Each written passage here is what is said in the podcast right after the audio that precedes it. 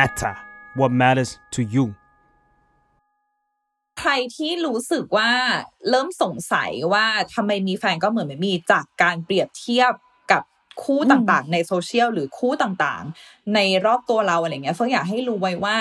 อันเนี้ยคุณต้องลองกลับมาคุยกับตัวเองนะเว้ยว่าเรารู้สึกบั่นทอนเพราะมันมาจากข้างในของเราจริงๆหรือมันมาจากความคาดหวังของสังคมที่คู่เราเป็นอย่างนั้นไม่ได้และเราต้องการอย่างนั้นไหม Life Crisis เพราะชีวิตไม่ต้องเศร้าคนเดียว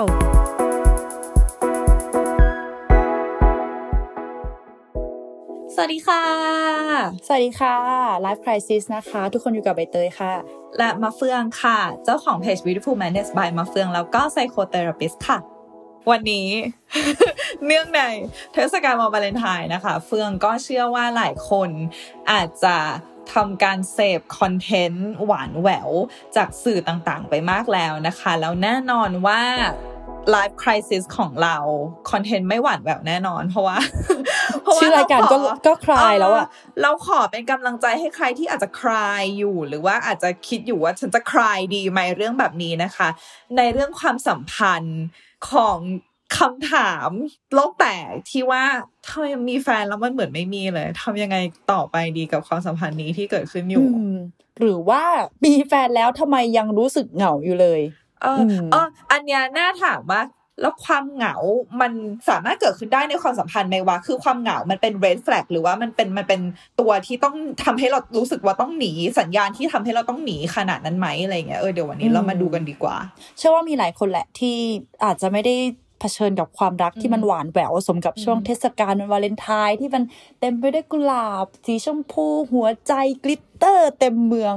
มันก็ต้องมีความสัมพันธ์ที่แบบเรียบเรียบราบรื่นไปจนถึงความสัมพันธ์ที่เต็มไปด้วยคำถามอะว่าเออเอ้ยสถานการณ์ตอนนี้นี่มันยังไงนะอืมมีแฟนก็เหมือนไม่มีสำหรับพี่เฟืองคือยังไงเอ่ยอ๋อพูดไม่ถูกเลยตอนนี้ก็เลยอินเลิฟขอคิดก่อนนะ มีคนมีคนไม่อินกับท็อปิกนี้หรอมีแฟนก็เหมือนไม่มีคือย้อนกลับไปเราเรารู้สึกว่าเออมันมีหลายสถานการณ์ที่ที่เรารู้สึกว่าอ้าวอันนี้เราก็ทำด้วยตัวเองได้แล้วมันทำให้เรารู้สึกว่าอ้าวแล้วเราจะอยู่ในความสัมพันธ์ทำไมถ้าเราต้องทำอะไรหลายๆอย่างหรือว่าอยู่เพื่อตัวเองได้มากขนาดนี้อะไรอย่างเงี้ยเออคือมันมีบางช่วงที่เรารู้สึกว่าเหมือน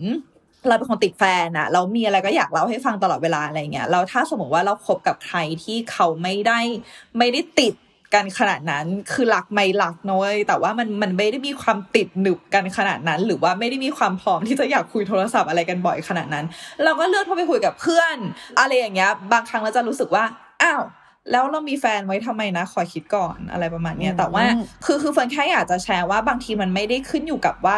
เขาไม่รักฉันแล้วหรืออะไรเงี้ยแต่ว่าบางทีมันก็ไลฟ์สไตล์บางทีมันก็ mood and tone บางทีมันก็บรรยากาศบางทีมันก็มีอะไรหลายๆอย่างคือเรื่องของความสัมพันธ์อ่ะมันยากเว้ยคือมันไม่เหมือนเล่นหุ้นที่อ๋อฉันรู้ว่าหุ้นเนี่ยตกฉันเพราะว่าเศรษฐกิจมันเป็นอย่างนี้อะไรเงี้ยเข้าใจว่าแต่ความสัมพันธ์มันบางทีมันก็ยากอ่ะแล้วมันก็มันก็มีความกระอักกระอ่วนที่จะพยายามพูดสิ่งที่มันอยู่ข้างในใจออกมาเอออืมกำลังนั่งคิดอยู่ว่ารากความรู้สึกที่นำไปสู่คำถามที่ว่า เ, เอ๊ะทำไมมีแฟนแล้วก็เหมือนไม่มีนะมันคืออะไรบ้างมันคือความน้อยใจใช่ไหมมันคือความเหงามันคือความที่มันแบบไม่รู้สึกถึงความหวานแหววเปรียบเทียบเป็นไปได้ปะเออเปรียบเทียบด้วยด้วยแบบเห็นเห็นคู่รักคู่อื่นเขาลงแบบ anniversary ทุกปีทุกเดือนเออครบสัปดาห์นึงก็ลงแล้วอะไรอย่างเงี้ยแบบอ้าวทำไมอ่ะคือมันเหมือนมานั่งเห็นคนคลั่งคลั่งรักกันแล้วก็มันก็ย้อนกลับมาดูที่คู่ตัวเองเอ้าทำไมมันไม่เห็นมีอะไรอย่างนั้นเลยเทศกาลก็ไม่มีดอกไม้หรือแม้กระทั่งวันธรรมดาธรรมดาทั่วไปเนี่ยการจะติดต่อหากันบางทีมันก็อาจจะขาดช่วงนั้นไปเลยก็มีอ่ะแบบแต่ก่อนเคยคุยกันทั้งวันบอกกันตลอดว่าเนี่ยไปกินข้าวนะทำนั่นนู่นนี่นะจะนอนแล้วนะอะไรอย่างเงี้ยแต่ช่วงหลังๆไม่มีเลยเออก็รู้สึกเหมือนว่าอ้าวแล้วมันต่างอะไรกับใช้ชีวิตคนเดียวล่ะ ใช้ชีวิตคนเดียวในก่อนที่จะมีเธอฉันก็โอเคกลับบ้านมากดดูซีรีส์นอนไปคนเดียวเล่นกับแมวกินข้าวคนเดียวอย่างเงี้ยมันดูมันดูไม่ได้ต่างอะไรกันเลยอ่ะกับตอนที่ช่วงที่เป็นโสดเออแบบฉันฉันมีแฟนแค่พอฉันได้บอกคนอื่นได้ว่าฉันมีแฟนเป็นคนนี้อย่างนี้หรอ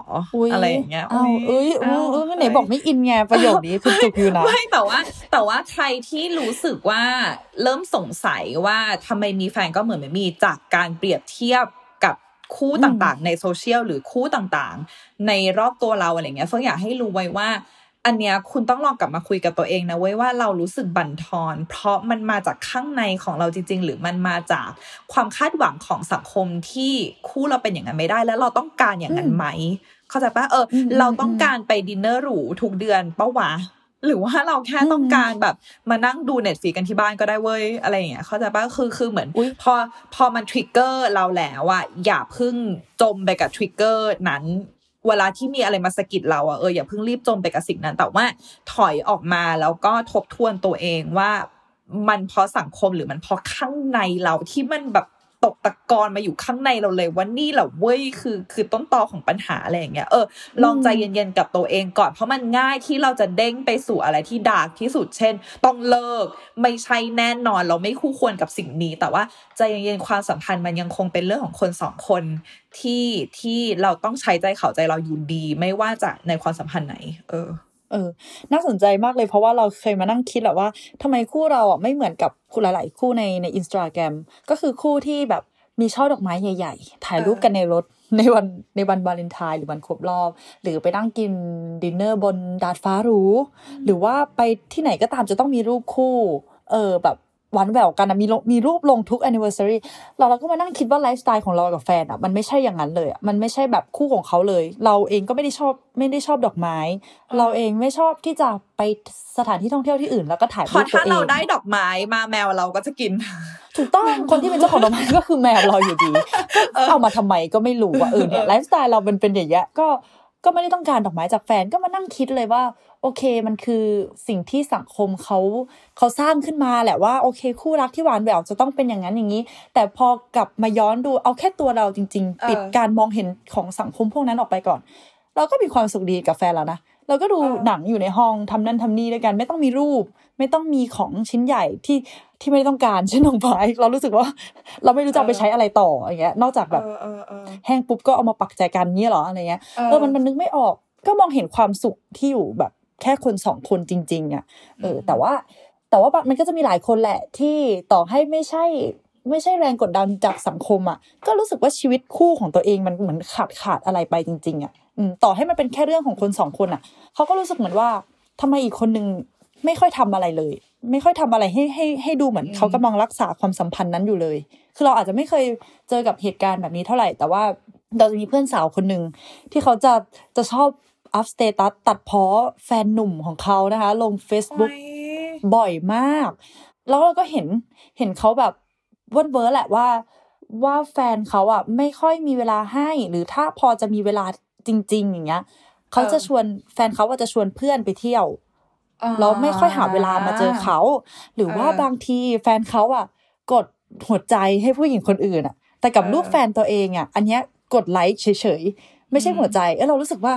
เออว่ะมันน้อยไปจริงๆนะคือคือเหมือนเหมือนกับว่าแฟนเขาอยู่ในที่ที่ไกลมากๆแล้วการจะเจอกันแต่ละทีอ่ะมันยากมากแต่ว่าพอแฟนเขามีเวลาหน่อยอ่ะพอมีเวลาที่จะเข้ามาในตัวเมืองอ่ะกลับให้เวลานั้นอ่ะกับเพื่อนซะส่วนใหญ่เออก็เลยพอจะจินตนาการความรู้สึกเพื่อนสาวคนนั้นออกว่าเออมันเหมือนไม่มีเลยเนาะมันต่างอะไรกับอยู่คนเดียวอ่ะเออทั้งที่บางบางทีมันง่ายมากในการจะเจอกันแต่ก็ทำให้มันยากอะไรเงี้ยซึ่งสำหรับเคสเนี้ยสิ่งที่เรามองคือด้วยความที่เราไม่รู้จักไปการส่วนตัวเนาะแต่ว่าเท่าที่ฟังอ่ะเรารู้สึกว่ามันเป็นเรื่องของ priority หรือว่าการจัดลำดับความสำคัญว่ะเออคือเรารู้สึกว่าเขาอาจจะเป็นผู้ชายติดเพื่อนอะแต่เขาอาจจะมันอาจจะไม่ได้แปลว่าเขาไม่รักแฟนเว้ยแต่เขาแค่ติดเพื่อนแล้วเขาก็ไม่ได้ให้ค่าการใกล้ชิดกับแฟนมากเท่าการอัปเดตกับเพื่อนอะไรอย่างเงี้ยคืออันเนี้ยเฟิงว่าเราก็ต้องมานั่งมองที่ priority หรือว่าการจัดลำดับความสำคัญของเราว่าเออแล้วเราล่ะเราให้ค่าแฟนอันดับหนึ่งเลยไหมหรือเราให้ค่างานมาก่อนอะไรอย่างเงี้ยคือเฟิงรู้สึกว่าเฟิงรู้สึกว่าความสัมพันธ์ โรแมนติกนะความสัมพันธ์ในโรแมนติกที่ดีอ่ะมันไม่ได้แปลว่าต่างคนต่างให้แต่ละคนเป็น priority เว้ยเป็นอันดับหนึ่งเว้ยแต่ว่ามันคือการที่เราให้ความสำคัญไปเท่าๆกันนะว่าโอเคถ้าสมมติว่าเธอถ้าเธอเลือกงานก่อนโอเคฉันเลือกเลือกเพื่อนก่อนเราเลือกกันและกันเป็นอันดับสองแล้วเราโอเคเฟืองว่ามันก็โอเคเว้ยคือมันต้องมาคุยกันว่า priority หรือว่าการจัดลำดับความสำคัญของของเรามันอลุ่มอล่วยกันได้ไหมมันประนีประนอมกันได้ไหมมันมันเข้าใจอีกฝ่ายหนึ่งได้ไหมโดยที่อย่าเพิ่งคิดไปก่อนว่าเมื่อฉันไม่ใช่อันดับหนึ่งแปลว่าฉันไม่สำคัญมันมันไม่ได้แปลว่าอย่างนั้นเสมอไปอืมอันนี้เรานึกถึงเรื่องเรื่องที่เราเคยพูดกันเมื่อ อี พี แรกๆเลยเรื่อง introvert กับ extrovert คือตอนนี้เราไม่รู้หรอกว่าเพื่อนสาวของเราเนี่ยคนเนี้ยจริงๆแล้วแฟนแฟนหนุ่มเขาว่าอาจจะทำนั่นนู่นนี่ให้กับเพื่อนเราเยอะเหมือนกันนะแต่แค่เขาอาจจะไม่ได้ให้ความสำคัญกับความใกล้ชิดแต่อาจจะหมั่นทักมาหาทุกวันส่งของให้ไหมหรือว่าแสดงความเป็นห่วงเป็นใยอะไรเงี้ยผ่านผ่านการโทรหาหรืออะไรเงี้ยแบบจะจะสนใจการเป็นอยู่เป็นพิเศษแต่แค่ไม่ได้เอาตัวมาอยู่ใกล้ๆเราก็เลยนึกถึงที่เราคุยกันเมื่อเมื่อตอนแรกๆเรื่อง Five Love Language ก็คือภาษารักเนาะภาษารักใช่ที่ที่เราก็ต้องมานั่งดูว่าเราให้ความสำคัญกับภาษารักแบบไหนเออซึ่งมันก็จะมีอะไรบ้างนะทวนอีกทีนึงติวเตอร์เฟืองมีมีความใกล้ชิดเออคือคือเหมือนกันอยู่ด้วยกันบ่อยใช้เวลาด้วยกันบ่อยอะไรเงี้ยแล้วก็ physical touch หรือว่าการสัมผัสการกอดการหอมเซ็กส์อะไรต่างๆแล้วก็ของขวัญการให้ของขวัญหรือว่าการพูดเช่นฉันคิดถึงเธอมากเธอคือสิ่งที่ดีที่สุดในชีวิตฉันอะไรประมาณเนี้ยแล้วก็สุดท้ายก็คือ service หรือว่าการไปรับไปส่งกันดูแลทำอะไรให้อะไรอย่างเงี้ยเออซึ่งแต่ละคนก็มีความต้องการตรงนี้ไม่เหมือนกันแต่พอไม่ได้คุยกันมันก็เหมือนเราสื่อภาษารักกันคนละภาษาเนาะอีกคนนึงอ่ะก็บอกรักซื้อของให้ทำอะไรให้แต่แค่ไม่ได้ให้เวลามาอยู่ด้วยกันส่วนอีกคนนึงอยากได้เวลามากอยากอยู่ด้วยกันมากแต่ว่าไม่ได้ตรงนั้นไงก็จะมารู้สึกว่าเอ้าทำไมมีแฟนก็เหมือนไม่มีตรงนี้มันก็อาจจะเป็นสาเหตุของความน้อยใจตรงนั้นได้เนาะซึ่งซึ่งซึ่งพอกลับมาซึ่งพอกลับมาที่จุดเนี้ยก็ต้องดูว่าถ้ารู้อย่างนี้แล้วว่าความรักอะมันยังมีเท่ากันแต่ว่าแค่แสดงออกมาไม่เท่ากันอะมันมัน matter หรือว่ามันกระทบใจเรามากขนาดนั้นไหมต้องค่อยๆ ค, คุยกับตัวเองเพราะว่าถ้าสมมติเรารู้สึกว่าโอเคเราจะสามารถรับรู้ความรักจากเขาก็ได้วะถึงแม้ว่ามันจะไม่ใช่ภาษาเราแล้วมันไปรอดได้ก็โอเคแต่ว่าถ้าเรารู้สึกว่าเฮ้ยไม่ได้วะเราต้องการเราต้องการแบบจับมือถือแขนแล้วเจอกันบ่อยจริงๆวะเราเราเราเราอยู่ดีๆจะมาผ่านเท็กซ์ผ่านส่งข้อความมันมันไม่ได้มันไม่พออะไรเงี้ยก็คือก็คือต้องมานั่งคุยกันแหละว่าเราจะเดินทางในเส้นทางความรักนี้ต่อไปยังไงอืมอืมเหมือนกับเป็นการสื่อสารความต้องการออกมาตรงๆแหละเราว่ามันก็จะมีเคสที่แบบว่ามันไม่เกี่ยวกับภาษารักเลยมันคือการไม่ใส่ใจมากกว่าเออมันมัน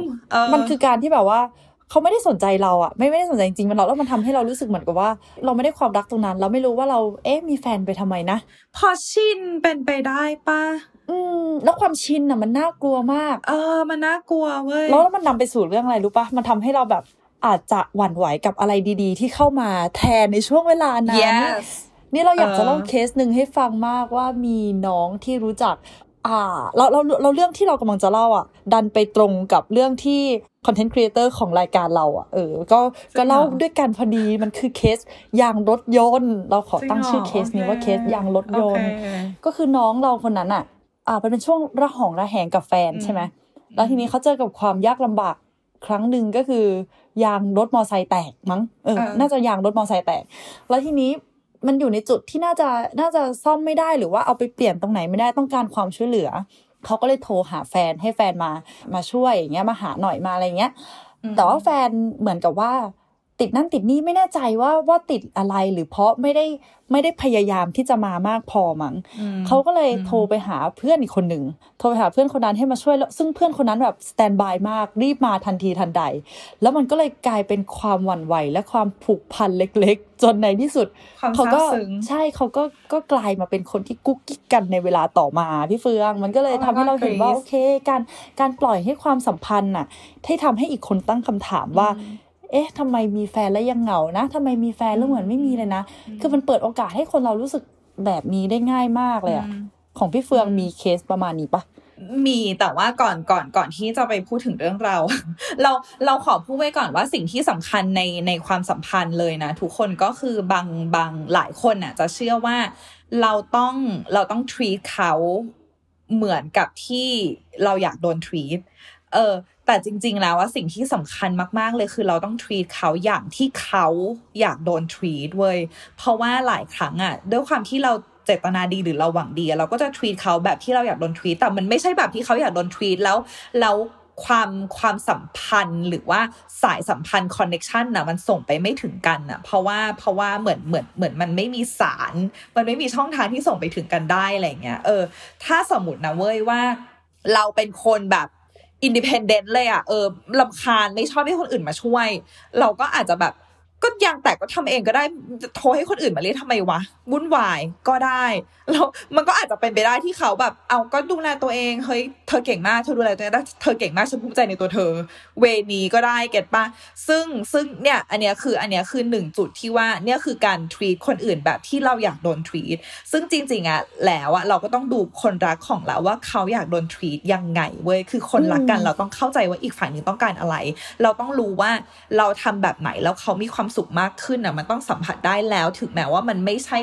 ส่วนสบายใจของเราเราก็ต้องทำสิ่งนั้นเว้ยเพราะว่าความสัมพันธ์มันคือเรื่องของคนสองคนถ้าเป็นถ้าพูดถึงความสัมพันธ์แบบสองคนนะเออมันก็คือมันก็คือเราเราต้องฟังอีกฝ่ายอ่ะคือเราจะเอาแต่ตัวเองไม่ได้ซึ่งอันเนี้ยเฟืองเจอบ่อยมากเลยนะเว้ยในเพื่อนกันเองก็แล้วแต่คือเหมือนบางทีแฟนเนี่ยจะปกป้องคนรักของตัวเองแบบ A ต้องการปกป้อง B ด้วยด้วยการเหมือนแบบ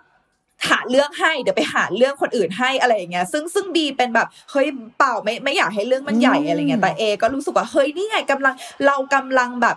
ปกป้องคุณอยู่นะอะไรอย่างเงี้ยเข้าใจปะคือเหมือนซึ่งซึ่งซึ่งเฟืองก็เข้าใจว่า A ก็จะรู้สึกว่าเชื่อแบบเราทำสิ่งที่มันยิ่งใหญ่มากเลยนะเว้ยคือเหมือนเรายอมทุกอย่างได้เพื่อผู้หญิงคนนี้ซึ่ง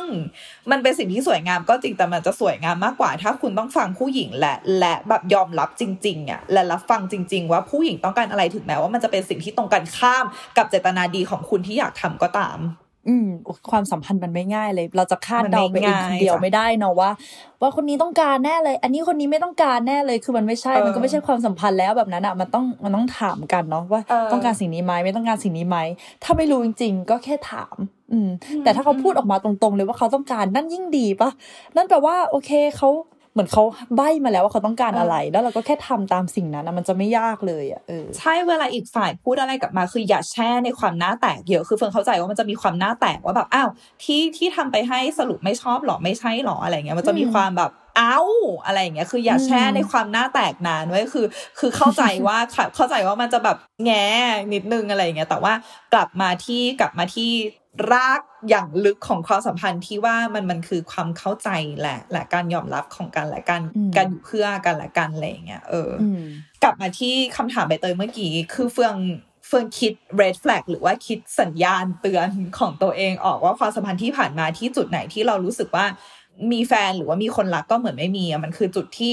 จุดที่เมื่อเรารู้สึกว่าความเป็นตัวตนของเราอ่ะมันถูกด้อยค่าเออในในในกรณีที่สมมุติว่าเราเป็นคนล่าเริงหรือว่าเราเป็นคนชอบทำกิจกรรมนี้หรืออะไรก็แล้วแต่แล้วเราโดนเชมหรือเราโดนทำให้รู้สึกอับอายหรือเราเรารู้สึกโดนว่าหรือโดนรำคาญกับความเป็นตัวตนของเราที่ที่มันไม่ใช่มันไม่ใช่การเอาเปรียบหรือมันไม่ใช่การทำลายใครแต่มันแค่เป็นแบบ personality หรือว่าหรือว่าบุคลิกของเราหรือตัวตนของเราสิ่งที่เราชอบสิ่งที่เราเป็นอะไรอย่างเงี้ยเมื่อไหร่ก็ตามที่เรารู้สึกว่าเราเราโดนด้อยค่าอยู่อ่ะเมื่อนั้นมันง่ายมากเลยนะเว้ยที่ที่เราจะ sway หรือว่าที่เราจะแบบเอ็นเอียงไปหาใครก็ตามที่ทำดีกับเราเพราะเรารู้สึกว่าอ้าวเราคนคนหนึ่งที่ที่หลักตัวเองเขาก็จะต้องอยากอยู่กับคนที่ appreciate หรือว่าชื่นชมส่วนของตัวเองที่เขารักอ่ะเข้าใจป่ะเออเข้าใจคือเชื่อมาว่าหลายหลายกรณีเลยอ่ะสำหรับแม่แม่ที่ที่ตั้งท้องมีเบบีอยู่อะไรเงี้ยหลายคนน่ะจะจะคือด้วยความฮอร์โมนมันเปลี่ยนเนาะแล้วก็จะรู้สึกอ้อนเป็นพิเศษจะรู้สึกต้องการที่พึ่งพิงเป็นพิเศษจะรู้สึกตัวเองเหมือนแบบบางครั้งรู้สึกตัวเองอ่อนแอเพราะว่าเหมือนแบบร่างกายเปลี่ยนไปเยอะมากแบบตัวใหญ่ขึ้นหรืออะไรก็แล้วแต่แล้วหลายครั้งอะเวลาที่สามี ไม่ได้อยู่เพื่อภรรยามากขนาดนั้นเออแบบผู้ชายไม่ได้อยู่เพื่อผู้หญิงมากขนาดนั้นอะไรเงี้ยมันง่ายมากนะเว้ยที่ผู้หญิงจะรู้สึกสเวหรือรู้สึกใจอ่อนกับใครก็ตามที่ทำดีด้วยเพราะว่าเพราะว่าการเป็นแม่มันมันไม่ง่ายเราเราเอออะไรก็ตามที่เป็นกำลังใจที่พึ่งพิงทางใจมันง่ายมากที่จะขอคว้าไว้ให้ผ่านไปได้ในแต่ละวันอ่ะเอออันนี้เป็นเคสที่น่าสนใจอ่าขอกลับไปที่ที่พี่เฟืองบอกว่ามันคือการโดนปฏิเสธตัวตนใช่ไหมเหมือนกับว่าสิ่งที่เราต้องการอะไรอย่างเงี้ยสิ่งที่เราเป็นเขามองว่าว่าเราแบบมากไปเกินไปเรานึกถึงการที่คนหนึ่งในความสัมพันธ์บอกความต้องการของตัวเองออกไปแล้วว่าเธอทำนั่นทำนี่หน่อยเธอเหมือนกับว่าเขาต้องใช้ความกล้ามากเลยนะในการที่จะพูดออกมาตรงๆว่าเขาต้องการอะไรอ่ะคือมันดูแพ้นิดนึงนะว่านี่นี่เขาไม่รู้ตัวเลยหรอว่าเขาต้องทำจนถึงแบบฉันต้องพูดออกมาเองเลยหรอวะแต่ก็ต้องพูดออกมาเพราะว่าอยากที่จะรักษาความสัมพันธ์นั้นไว้ไงก็ไกด์ไปเลยว่าเธอทำสิ่งนั้นสิ่งนี้ให้ได้ไหมเวลาเธอกดอ่ะเธอเธอทำไมไม่กดอันนี้ให้เราเธอกดหัวใจได้ไหมอะไรเงี้ยคือพอบอกไปแล้วกลับโดนหาว่าอ่างี่เง่าเอาแต่ใจ เ, เรื่องเยอะเรื่องมากเออทำไมทำไมถึงถึงต้องการนั่นนู่นนี่ไปหมดเลยอะไรอย่างเงี้ยเออแล้วในกรณีเนี้ยเราควรจะมองความสัมพันธ์นั้นยังไงดีคือเขาอะนอกจากเขาจะไม่ยอมทำสิ่งที่เราต้องการให้แล้วซึ่งมันมันไม่ใช่สิ่งที่ที่มันหนักหนาอะไรเลยพี่เฟืองที่บางทีแบบถ้าถึงบ้านอะทักมาหาหน่อยเออทักมาบอกว่าถึงแล้วเออให้ให้รู้หน่อยว่าแฟนฉันมีตัวตนอยู่บนโลกไม่ใช่แบบอ้าวดูตัวอีกทีตื่นเช้าแล้วอะไรอย่างเงี้ยเอออยากอยากให้อยากให้ทำอะไรสักอย่างหน่อยอ่ะแต่เขาไม่ทำเนี่ยมันจะมองยังไงดีอ่ะคือเมื่อก่อนเราเป็นอย่างนี้เว้ยคือคือด้วยความที่เราเราเราเคยคบกับคนหนึ่งเป็นคนอเมริกันแล้วเหมือนเขาเขาเป็นคนแบบค่อนข้างสันโดษเราแบบเขาไม่ได้ติดเขาไม่ได้ติดการส่งข้อความเขาไม่ได้ติดการคุยโทรศัพท์ทุกวันอะไรเงี้ยแล้วเหมือนบางทีอ่ะคือพี่เฟิงแค่อยากให้เขาส่งข้อความมาว่าคือแค่อยากรู้ว่ายังไม่ตายอ่ะเขา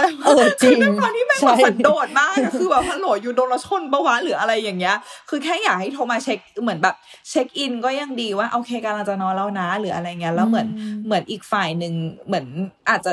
คือคนทุกคนถูกเลี้ยงดูต่างกันมีประสบการณ์กับชีวิตนี้ต่างกันอะไรเงี้ยเราเราเราพื้นที่ปลอดภัยของแต่ละคนมันไม่เหมือนกันเออบางคนต้องการใช้พลังด้วยตัวเองคนเดียวจริงๆแบบไม่มีใครเข้ามาก้าวไก่ได้เลยอะไรเงี้ยเออซึ่งซึ่งซึ่งบางคนอย่างอย่างพี่เฟิร์นที่เป็นคนที่แบบติดแฟนมากๆก็จะแบบงงๆช่วงแรกๆอะไรเงี้ยคือเรารู้สึกว่ากลับมาที่คำถามไปเตยคือมันยากเราเราถึงแนะนำแบบ couple therapy หรือว่าการบำบัดแบบคู่เพราะว่ามันน่าสนใจที่แอคชั่นนี้การกระทำนี้อ่ะที่คุณไม่อยากทำมากๆอ่ะมันให้ความหมายอะไรกับคุณที่ทำให้คุณรู้สึกต่อต้านมันขนาดนั้นวะเข้าใจปะคือมันอาจจะมีมันอาจจะมีความหมายอะไรลึกๆอยู่ข้างในอะไรอย่างเงี้ยเออเช่นเช่นสมมติว่าการโดนถามว่าวันนี้ไปกับใครมาเออคุณอาจจะคุณอาจจะมีประสบการณ์การโดนเออใส่ร้ายก็ได้คุณก็เลยไม่ชอบคำถามนี้ก็เลยก็เลยทริกเกอร์ทุกครั้งเวลาที่ได้ยินคำถามนี้หรืออะไรอย่างเงี้ยเข้าใจป่ะซึ่งซึ่งเรารู้สึกว่าหลายหลายการกระทำมันมันมีความหมายอะไรลึกซึ้งอยู่แล้วมันอาจจะต้องใช้เวลาพูดคุยเวลาเหมือนแบบค้นหาเวลา explore อะว่าว่ามันคืออะไรที่ทำให้ต่างคนต่างไม่สามารถจะมอบสิ่งนี้ให้อีกฝ่ายได้ทั้งทั้งที่รู้ว่าอีกฝ่ายหนึ่งต้องการอะเอออุ้ยดีจังมันดูไม่ได้เป็นการ work on แค่คนใดคนหนึ่งนะมันไม่ใช่ว่าแค่ว่าคนใดคนหนึ่งมันต้องมาทำหน้าที่ในการนั่งคิดว่าฉันจะทำยังไงไม่ให้ดูงี่เง่าดีแต่อีกฝ่ายหนึ่งก็ต้องคิดด้วยว่าทำไมเราถึงไม่อยากทำสิ่งนี้ให้แฟนนะมันมันมีปัญหาอะไรหรือเปล่าเรามีกำแพงอะไรอยู่หรือเปล่าแล้วคือคือเราจะพังมันได้ไหมเพื่อทำสิ่งนี้ให้กับแฟนนะทั้งนั้นที่มันไม่ได้ผิดอะไรเลยด้วยซ้ำหรือว่าเอ๊ะมันลำบากจริงๆก็บอกแฟนดีไหมเราจะพังกำแพงนี้ได้ไหมหรือว่าเราจะหาวิธีปีนกำแพงนี้ขึ้นมายังไงต้องใช้เวลาขนาดไหนหรืออะไรประมาณเนี้ยเออความรักบางทีมันมันคือมันคือมีด่านหลายด่านอยู่เหมือนกันเลยเออแต่ว่าถ้าเกิดว่าคนที่ที่ดันคิดไปแล้วอะว่าใช้ชีวิตแบบเนี้ยเหมือนไม่มีแฟนเลยฮะเหมือนชีวิตตอนโสดเลยหรือไม่ก็เอ๊ะตอนโสดดีกว่านี้ปะวะอะไรเงี้ยถ้าเกิดมีความคิดนี้แวบขึ้นมาแล้วว่าจะจัดการยังไงดีอะถ้าเป็นเรานะคือเรารู้สึกว่า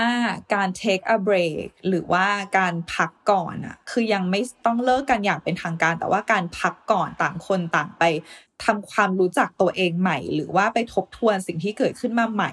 ด้วยตัวเองจริงๆอ่ะเราว่าหลายครั้งมันเห็นอะไรชัดขึ้นแต่ว่าหลายคนอาจจะรู้สึกว่าการพักก่อนแปลว่าการเตรียมตัวเลิกซึ่งจริงๆไม่ใช่เว้ยการพักก่อนเนี่ยหลายครั้งมันคือการชาร์จพลังมันคือมันคือการตกผลึกอะไรมากมายแล้วเราอาจจะกลับมาสู่ความสัมพันธ์เดิมที่แข็งแรงกว่าเดิมด้วยซ้ำเพราะว่าเราเห็นอะไรชัดขึ้นแล้วอะไรอย่างเงี้ยเออฟังรู้สึกว่าวิธีนี้เป็นวิธีที่ที่มีประสิทธิภาพวิธีนึงเลยนะแต่ว่าทั้งสองคนต้องเปิดใจแหละแล้วก็คุยกันว่าเงื่อนไขของการพักก่อนนี่คืออะไรคือต่างคนต่างไม่มีใครนะแต่ว่าทบทวนตัวเองอย่างเดียวหรือว่าต่างคนต่างลองคุยกับคนใหม่ด้วยหรืออะไรประมาณเนี้ยเออคือเงื่อนไขในการพักก่อนต้องเป็นอีกหนึ่งสิ่งที่ที่สำคัญในการคุยกันอืมอืมแล้วเราอยากจะฝากไว้ด้วยว่าความสัมพันธ์ที่มันดีอะความสัมพันธ์ที่มันดีจริงๆมันมันจะไม่มีทางจบลงแค่เพราะต่างคนต่างพูดสิ่งที่อยู่ในใจลึกๆออกมาเว้ยเออคือความสัมพันธ์มันความสัมพันธ์ที่ดีที่มันแน่นแฟ้นจริงๆอ่ะมันไม่สามารถจะพังลงแค่เพราะว่าเรามีบทสนทนาที่มัน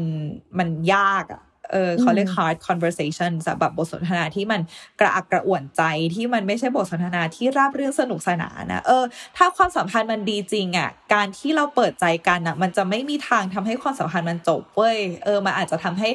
กระชันชิดขึ้นแนบชิดขึ้นด้วยซ้ำอืมแล้วมันง่ายมากเลยเนาะกับการที่มองว่าโอเคตอนนี้มันเหมือนเหมือนมีไม่มีแฟนเลยอะเลิกดีไหมโสดน่าจะดีกว่านี้มั้งมันเหมือนมันเหมือนความรู้สึกเราที่มันอยู่ในในโมเมนต์นั้นอะมันมันรุนแรงมากจนทำให้เราอยากเลิกได้เลยทั้งที่เหมือนที่พี่เฟืองบอกเลยถ้าเราพักแป๊บนึงอะเราอาจจะมองเห็นทางออกเห็นปัญหาเห็นตรงกลางร่วมกันอืมแล้วมันอาจจะทำให้ความสัมพันธ์มันไม่ไม่จำเป็นจะต้องแยกกันก็ได้ใช่เพราะว่าสิ่งที่เกิดขึ้นน่ะคือการที่ถ้าคุณไม่ไม่พูดมันออกมาสักทีอ่ะคุณจะเก็บเก็บมันไว้ซึ่งที่ผ่านมาก้อนเนี้ยที่ที่คุณเคยเห็นว่ามันเป็นปัญหามันอาจจะแบบเล็กเล็กเท่าฝุ่นแต่ว่าเมื่อคุณไม่ไม่ address มันหรือว่าไม่พูดมันออกมามันก็อาจจะทำให้น้ำหนักมันใหญ่ขึ้นใหญ่ขึ้นใหญ่ขึ้นไปเรื่อยๆแต่มันเป็นก้อนเดิมเลยนะเว้ยแต่น้ำหนักมันใหญ่ขึ้นเพราะว่ามันไม่ได้พูดออกมาสักทีทีเนี้ยพอมันก้อนใหญ่มากแล้วมันรอวันระเบิดหรือว่ามันรอวันที่ใครที่มาสามารถแบบมีความสัมพันธ์กับเราแล้วปัดก้อนนี้ออกไปได้มันง่ายมากที่เราจะไปเขาจะบ้าทั้งๆที่จริงๆแล้วอ่ะมันอาจจะมีอะไรเปลี่ยนแปลงไปตั้งแต่แรกแล้วถ้าเราเริ่มคุยกับคนรักของเราก่อนตั้งแต่แรกอ่ะเออเฟิร์นก็เลยเฟิร์นก็เลยอยากอยากชวนทุกคนให้ให้ให้มาดูสิ่งที่เกิดขึ้นในใจเราตอนนี้ว่ามันคือก้อนเดิมกับที่เราเคยรู้สึกเมื่อห้าเดือนที่แล้วเมื่อแบบหนึ่งปีที่แล้วหรือเปล่าแล้วแล้วเราจริงจังกับการwork on ก้อนนี้อ่ะกับคู่ของเรามากน้อยแค่ไหน อ, อะไรอย่างเงี้ยแต่ว่าพอ work on ไปแล้วนั่งตกลงกับตัวเองหาโซลูชันต่างๆดูแล้วแล้วเราค้นพบว่าความสัมพันธ์เนี้ยมันมันดูขาดจริงๆอ่ะมันเหมือนมีแค่เราจริงๆอ่ะเนาะไม่มีมันมันรู้ไม่รู้สึกถึงการมีมีแฟนแล้วจริงๆอ่ะมันก็ก็เหมือนที่พี่เฟืองเคยบอกมามาในทุกๆ อี พี ที่เป็นเกี่ยวกับความรักก็คือเรามีตัวเลือกนะเรามีทางเลือกอื่นๆอย่าลืมเปิดโอกาสให้ตัวเองเชื่อเลยว่าวาเลนไทน์เนี่ยหลายคนน่าจะน่าจะคาดหวังแหละว่ามันจะต้องมีโมเมนต์อะไรหวานๆเซอร์ไพรส์ลึกซึ้งอ่ะแต่ถ้ามันไม่มีล่ะถ้ามันไม่มีนี่เราเราเราจะเราจะเจ็บหนักไหมการการเลิกกันไม่ใช่การประสบความล้มเหลวนะเว้ยการเลิกกันมันอาจจะเป็นประสบความสำเร็จก็ได้เพื่อที่เราจะกลับมาดูแลตัวเองได้ดีขึ้นน่ะเออคือคือความรักมันมันไม่มีอะไรชนะมันไม่มีอะไรแพ้อ่ะเออความรักมันคือการเรียนรู้อ่ะเพราะฉะนั้นแบบเรามีตัวเลือกที่จะทำอะไรก็ตามที่ชุบชูจิตใจเราเสมอเมื่อเรารู้แล้ว